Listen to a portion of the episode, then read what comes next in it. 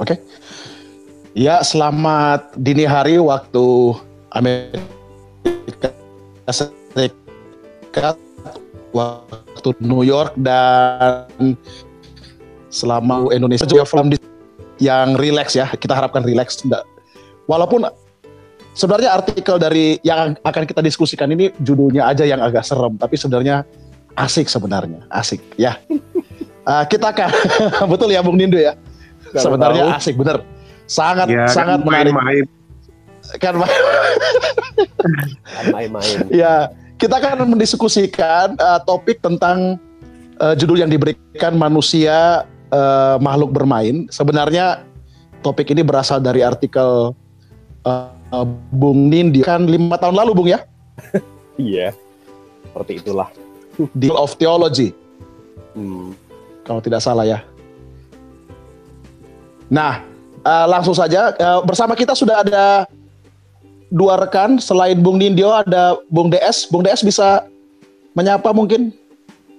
Halo, salam dari Malang. Ya, sudah di Malang ya. Ah, dan narasumber kita Bung Nindyo bisa di uh, menyapa dulu mungkin dulu.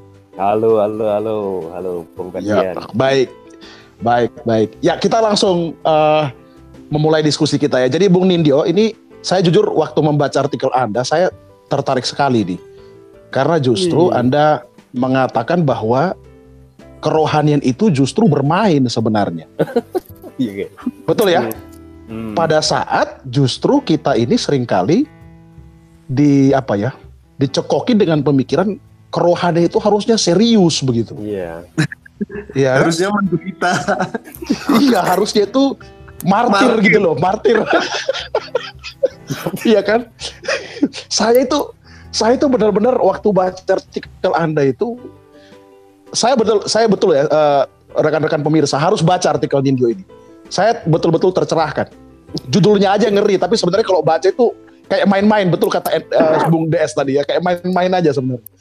Nah, boleh nggak Bung Nindyo, kenapa Anda membuat artikel ini dan kenapa Anda kemudian menyimpulkan bahwa kerohanian itu sebenarnya erat kaitannya dengan bermain dan Anda kaitkan yeah. khususnya dengan permainan anak-anak uh, di Jawa ya? Iya. Yeah. Silakan yeah. Bung, silakan dijelaskan. Oke, terima kasih Bung Berdian. terima kasih juga sudah membaca. nah, paper ini sebenarnya saya buat itu untuk mata kuliah Theological Anthropology pada waktu saya uh, hmm. di S2 yang lalu. Jadi saya tulis lima tahun yang lalu. Nah, pada waktu saya menulis paper ini sebenarnya tiga terdiri dari tiga paper yang pendek begitu kan. Jadi mata kuliah itu ada tiga mata uh, ada tiga paper yang pendek yang diwajibkan. Yang pertama bicara mengenai apa itu manusia yang kedua apa itu anugerah dan yang ketiga apa itu dosa. Jadi tiga tiga paper pendek ini yang diserahkan untuk mata kuliah uh, theological anthropology atau antropologi uh, teologis pada waktu itu. Nah um, lalu saya kepikir apa ya saya mau menulis apa tentang manusia?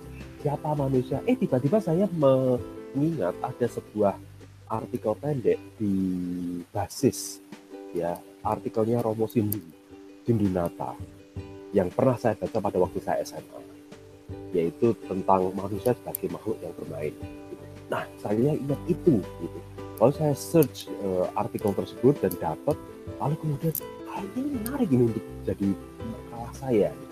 Kemudian saya memberikan menyodorkan itu paper itu dan berdasarkan uh, tuntutan yang ada di kelas kemudian saya mencoba membuat uh, makalah tersebut.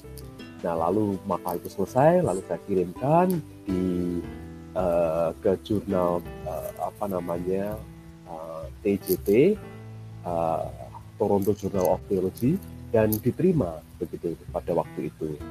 Nah pada waktu di TJT ini sebenarnya kita punya pengalaman menarik Bung Ferdian dan Bung DS. Hmm. Ada beberapa pengalaman yang menarik kalau boleh saya cerita secara singkat. Ada empat paling tidak. Yang pertama, inilah kali pertama saya didesak oleh editor Toronto Journal of Theology untuk mengubah pendahuluan dan tesis begitu kan oh wah itu itu bolak balik uh, iya itu berat itu, itu pertama. ya yang kedua itu menyesuaikan uh, identitas karena pada waktu itu kalau Anda baca uh, di jurnal itu identitas saya kan bukan mahasiswa S2 di Seattle hmm. University.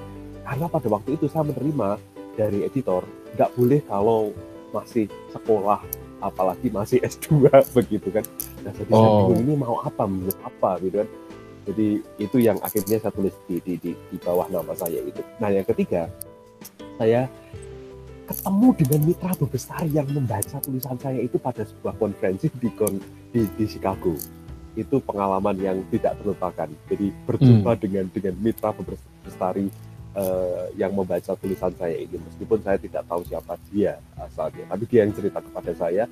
Tapi saya nggak ngomong bahwa itu adalah artikel saya. Yang keempat artikel ini uh, ditolak untuk masuk di bagian riset. Tetapi kemudian dimasukkan ke dalam different tenor karena editor mengatakan kami akan masukkan ke dalam di dalam satu tema bukan di artikel riset tetapi dalam different tenor dalam rangka 50 tahun kematian Paul Tillich dan pada waktu itu saya wow ya oke okay, oke okay, oke okay, saya mau kalau kalau masuk begini oh. gitu jadi jadi jadi jadi tidak masuk di uh, artikel riset tapi masuknya di ke ke, ke, ke peringatan uh, uh, uh, apa itu uh, Paul Tillich. Nah mengenai metode sekarang yang saya tulis di artikel saya, um, saya akan nggak singgah di sini.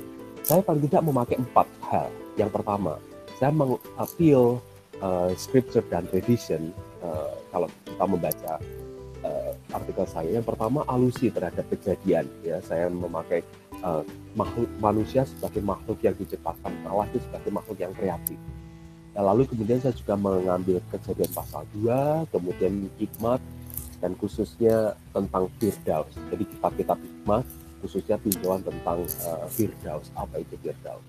Lalu saya memakai uh, teolog Lutheran Paul Tillich dan juga teolog uh, Katolik, dua teolog Katolik, kakak Benedict, Hugo Runner, dan Paul Runner. Lalu juga saya uh, sebenarnya di artikel saya itu ada ghost, ada hantu yang tidak terpampang, uh, tetapi sebenarnya ada di pemikiran, uh, ada pemikiran mereka. Paling tidak tersebut di situ sebenarnya Agustinus. Lalu ada Thomas Aquinas, ada Bonaventura, ada Duns Scotus. Jadi paper ini juga bisa inline dengan uh, uh, resource mall. Kalau uh, Bung membaca akhirnya High Cetas itu itu dari Duns Scotus gitu ya. Uh, hmm. uh, abad ke-13 abad 14. Nah, kemudian saya juga melintas tradisi memakai filsuf dan uh, mistikus menyebut di situ walaupun sedikit Ibnu Arabi. Nah, ini dari scripture dan tradition. Lalu yang kedua, background teori saya sedikit memakai uh, fenomenologi di sana, tetapi juga terkhusus saya memakai uh, Johann Huizinga sebagai seorang medialis, uh, medievalis, ya, uh, ahli uh, abad pertengahan. Lalu saya melihat juga apa yang saya harapkan dari dari dari dari uh, penulisan artikel ini. Saya ingin membaca antropologi Kristen doktrin tentang manusia itu bersama-sama dengan budaya non Kristen dan dalam hal ini saya ingin membaca dari perspektif dolanan anak begitu. Nah, ketika saya mencoba untuk membuat itu, yang saya pikir ini yang keempat, siapa community of discourse saya? Siapa yang akan membaca tulisan saya ini? Yang pertama saya ingin tujukan kepada uh, uh, kaum akademik tentu saja bahwa ini adalah uh, tulisan akademik saya saya sebagai seorang Jawa dan sebagai seorang Kristen dalam diskusi uh, teologis yang lebih luas lagi, uh, saya ingin menyodorkan bahwa uh, uh, teologi antropologi itu bisa ditinjau dari perspektif budaya saya sebagai uh, seorang Jawa. Nah itu metodologi yang saya pakai Bung Dardian dan Bung DS. Lalu kalau mau bicara secara singkat dalam tiga menit, um, mengenai ringkasan, ya. nah pendahuluan itu saya mau berkata bahwa menjadi manusia itu menjadi makhluk yang bermain, gitu kan. Tesis saya itu. Jadi bermain hmm. merupakan anugerah yang radikal dan ketidakmampuan untuk manusia menjadi playful akan mengantar manusia menjadi terasing. Nah, itu itu tesis saya. Kemudian di bab yang pertama, apa itu manusia? dan saya berkatakan di situ manusia adalah makhluk yang bermain gitu kan nah itu yang yang saya coba coba coba gali berdasarkan apa yang dikatakan oleh Paul saya mengatakan bahwa uh, ketika manusia bermain itu tidak ada paksaan. Manusia bisa dipaksa bekerja, tapi manusia tidak mungkin bisa menjadi playful uh, kalau dia dipaksa, begitu ya. Nah itu. Nah kultur terbentuk karena adanya jiwa hmm. manusia yang dibakar dan menjadi manusia yang utuh dan merdeka. Itu itu di bab pertama. Lalu bab kedua uh, anugerah sebagai kemerdekaan yang radikal untuk bermain. Nah ya, kalau Bung berdua melihat di sini, saya memakai uh, framework anugerah mendahului dosa, begitu ya. Nah, yang biasanya kita kita kenal adalah manusia, kemudian dosa, kemudian penebusan atau anugerah. Nah, di sini sebenarnya uh, tradisi Prancis kan juga bermain. Anugerah kita sudah terima dulu, gitu kan? Anugerah sudah ada terlebih dahulu. Anugerah kita sudah uh, uh, tangkap dan apa itu anugerah? Anugerah bagi saya dalam tulisan tersebut adalah komunikasi diri Allah yang sudah ditawarkan dan manusia tanggapi uh, dan manusia terima begitu ya. Jadi anugerah itu sudah diterima oleh manusia mendahului pembenaran, mendahului justification uh, of faith gitu. Nah, manusia telah ditebus di sini. Manusia telah berorientasi kepada Allah. Jadi anugerah itu adalah kemampuan kapasitas manusia yang Allah sudah berikan kepada manusia untuk terarah kepada Allah. Begitu. Nah, setelah itu bagian yang ketiga, sebagian yang ketiga, saya bicara mengenai keterasingan manusia dari kodratnya sebagai manusia yang bermain, gitu kan. Dan di balik permainan ada hasrat yang besar di dalam diri hmm. manusia untuk untuk sampai kepada Allah, untuk untuk berjalan ke arah Allah, gitu ya. Nah, tetapi menjadi hmm. manusia berarti juga menerima tawaran Allah untuk menjadi playful. Nah, inilah yang hilang. Hmm. Saya argu di situ di masyarakat yang modern karena alih-alih menjadi playful, manusia itu menjadi terlalu serius. Nah kalau kita bicara mengenai doktrin itu pun kan hmm. doktrin itu itu selalu dipahami dalam konteks yang yang yang yang sangat-sangat serius, gitu kan. Nah apa yang tidak bisa saya singgung di sini nanti kita akan nanti dalam diskusi mungkin kita akan lanjutkan. Tetapi paling tidak di sini saya mau mengatakan bahwa uh, ketika manusia tidak bisa menjadi playful, dia akan kehilangan kreativitasnya dan dia tidak hmm. uh, bisa menikmati dirinya sebagai makhluk yang yang uh, bermain gitu ya. Nah kemudian saya terakhir uh, ketika manusia tidak dapat bermain dia dia terasing. Hidup manusia menjadi ajang kompetisi dan siapa yang menguasai siapa pertanyaannya hmm. di situ. Ya aku yang berkuasa, aku mendapatkan banyak hal, aku mendapatkan banyak uh, apa itu misalnya harta yang sekarang ini gitu ya ekonomi yang menjadi fokus manusia dan kemudian ya saya dikuasai oleh itu. Dan akhirnya saya terpisah dari sesama saya terpisah dari Allah dan terpisah dari Allah. Sampai di sini dulu bung. Semua hmm. silahkan. Kalau mau ditanggapi kita masih ada beberapa menit eh, uh, 10 menit iya. kira-kira. Saya saya ingin memberikan mungkin tambahan sedikit. Yang saya tertarik dari artikel anda, Bung, itu uh, Anda kalau nggak salah juga dan Jawa ya namanya apa? Permainan permainan itu ya, permainan uh, anak-anak gitu ya. Mm-hmm. Dan yang saya suka dari artikel Anda pada saat Anda menyebutkan bahwa lewat permainan sebenarnya anak-anak itu belajar menjadi individu sejati mm. dan menjadi bagian komunitas yang sejati.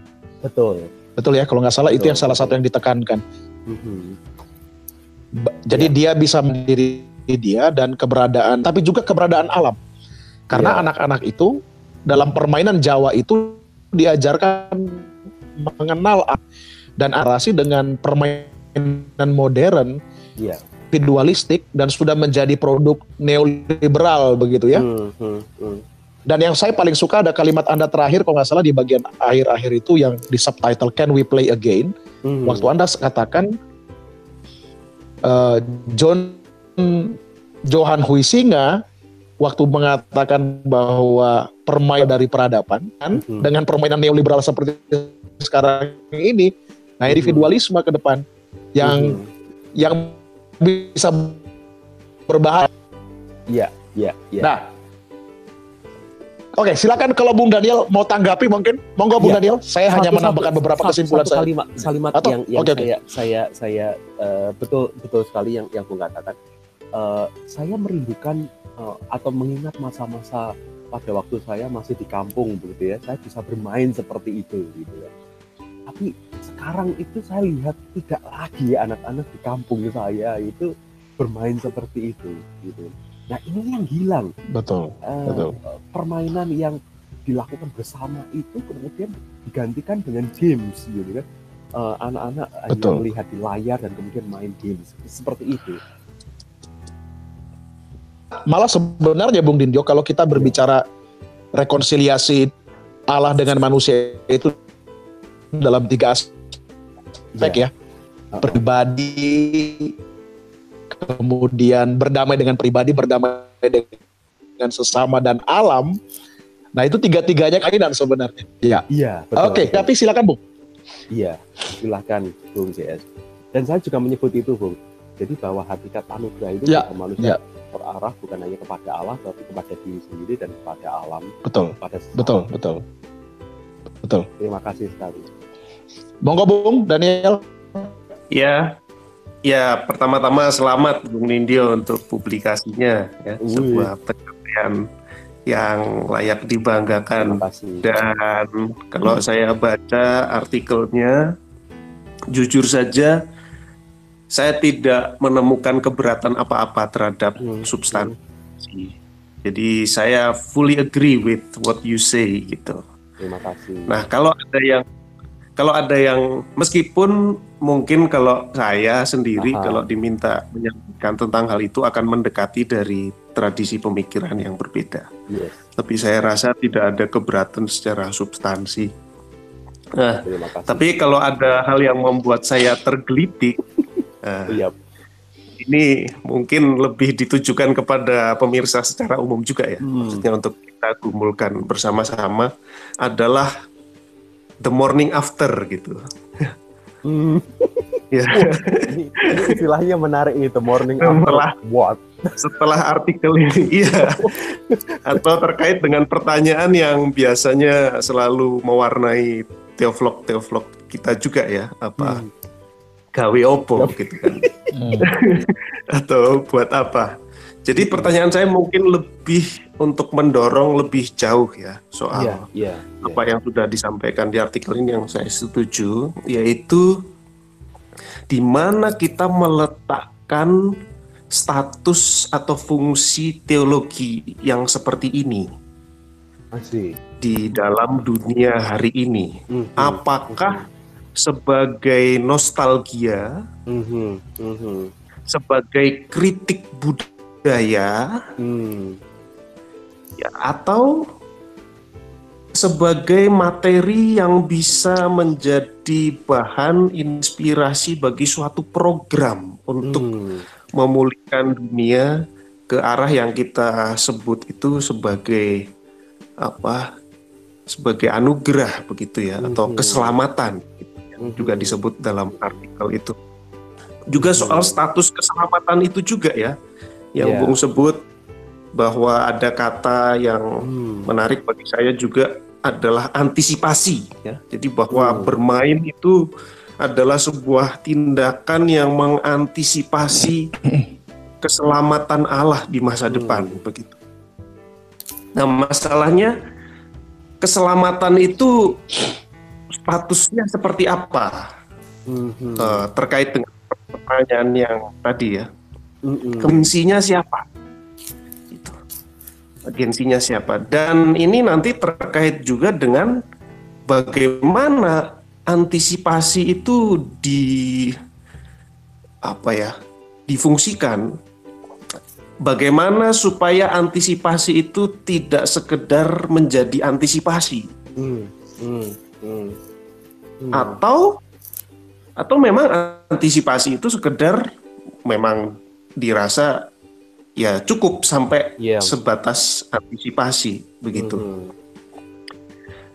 Dan uh, ini juga terkait dengan status kegiatan bermain itu ya atau menjadi hmm. manusia yang bermain di tengah-tengah dunia yang apa namanya mengikat kita, mendorong kita untuk serius dan berkompetisi satu dengan yang lain. Mhm.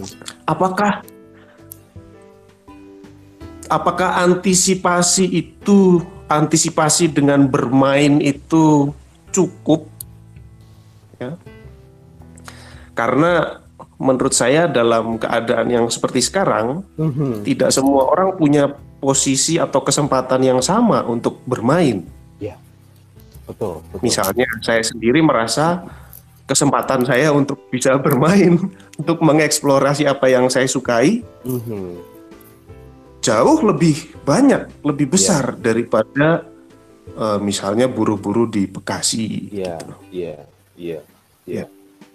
Ya mungkin itu Iya. Saya boleh- pertanyaan. Saya boleh tambahkan, Bung Bung NS, Boleh, silakan. Tentu saja.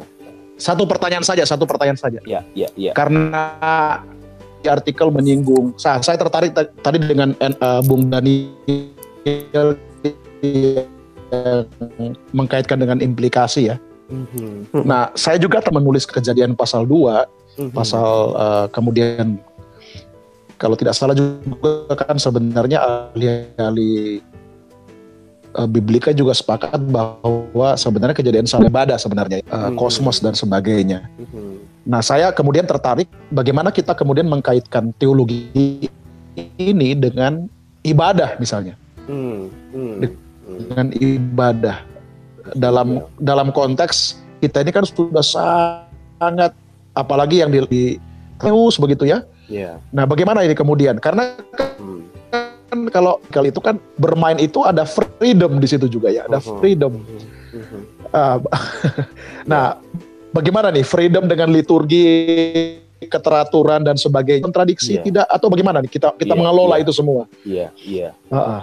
Wow. Silakan, wow. silakan Bu, silakan. Pertanyaan-pertanyaan Bung, Bung ini, ini, ini, ini, ini sangat-sangat penting, eh, benar-benar sangat penting untuk kemudian dieksplorasi dalam dalam eh, pemikiran eh, lebih jauh dari dari apa yang sudah saya tulis dan apa yang bisa saya tulis dalam cakupan ini. Eh, pertama-tama kepada Bung DS, saya sangat setuju. Apakah ini ini ini hanya nostalgia kembali ke masa yang lalu gitu kan, yang tidak ada lagi sekarang?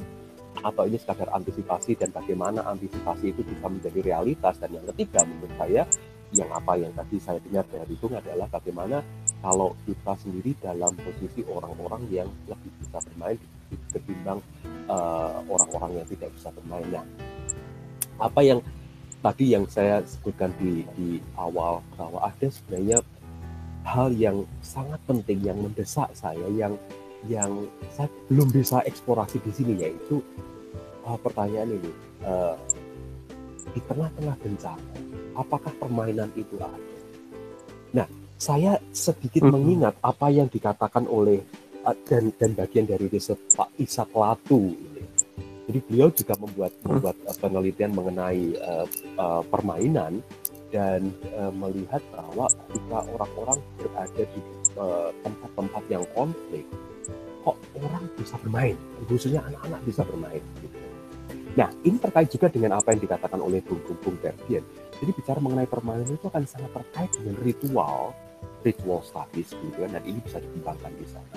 Tetapi bagi saya juga eh, di tengah-tengah tragedi, kenapa orang bisa bermain? Nah, saya mengingat juga apa yang dikatakan oleh em, Jurgen Moltmann eh, di tengah-tengah kesengsaraan. Kenapa ada joy? Kenapa orang masih bisa bersuka cita?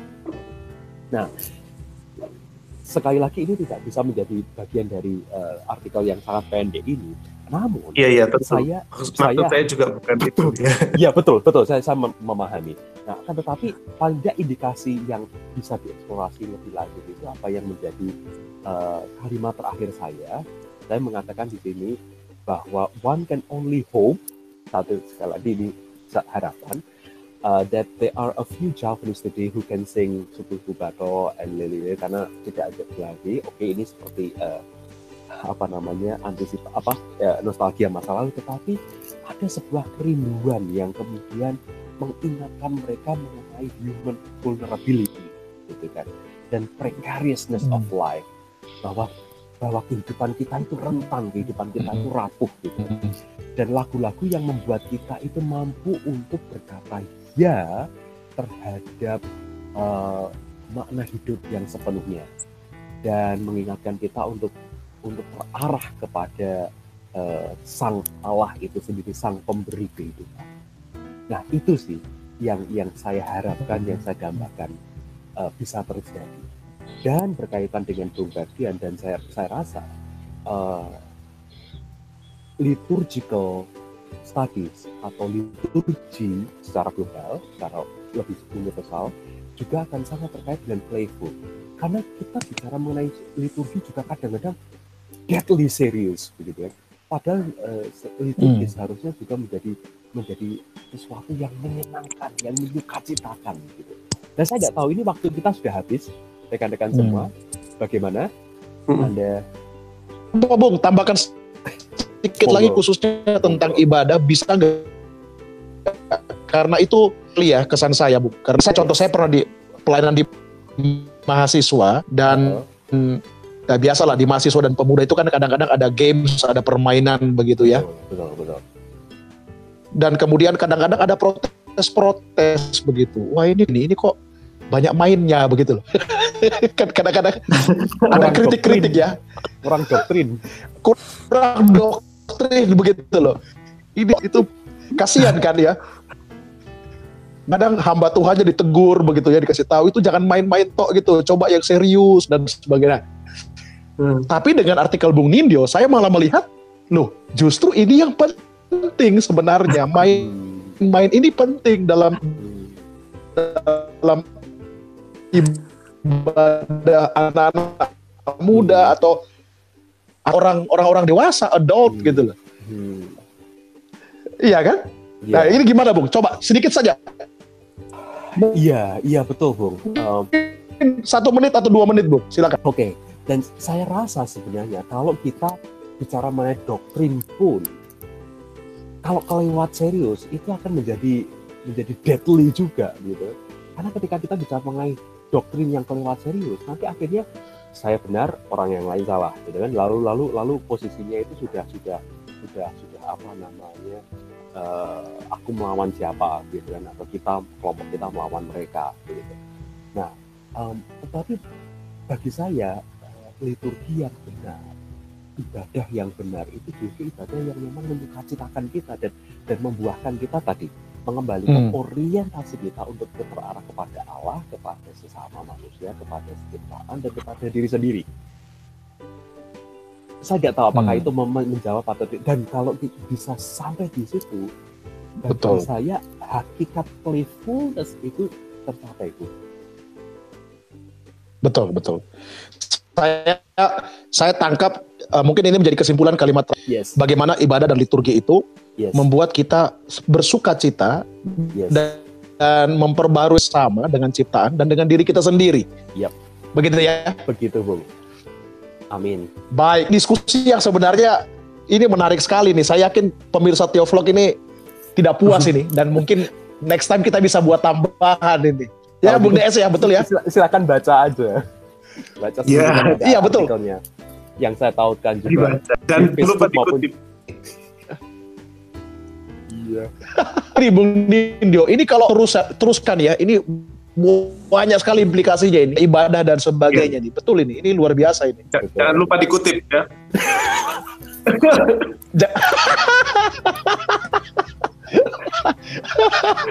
Oke oke oke. Baik, pemirsa Tio Vlog dan Bung Daniel, Bung Nindyo terima kasih waktunya sharingnya ini luar biasa. Terima kasih. Iya, ketemu lagi kasih, pemirsa dalam Theo Vlog yang berikutnya. Baik, baik. Tuhan memberkati dan sampai jumpa. Selamat bermain. Bye. Selamat playful.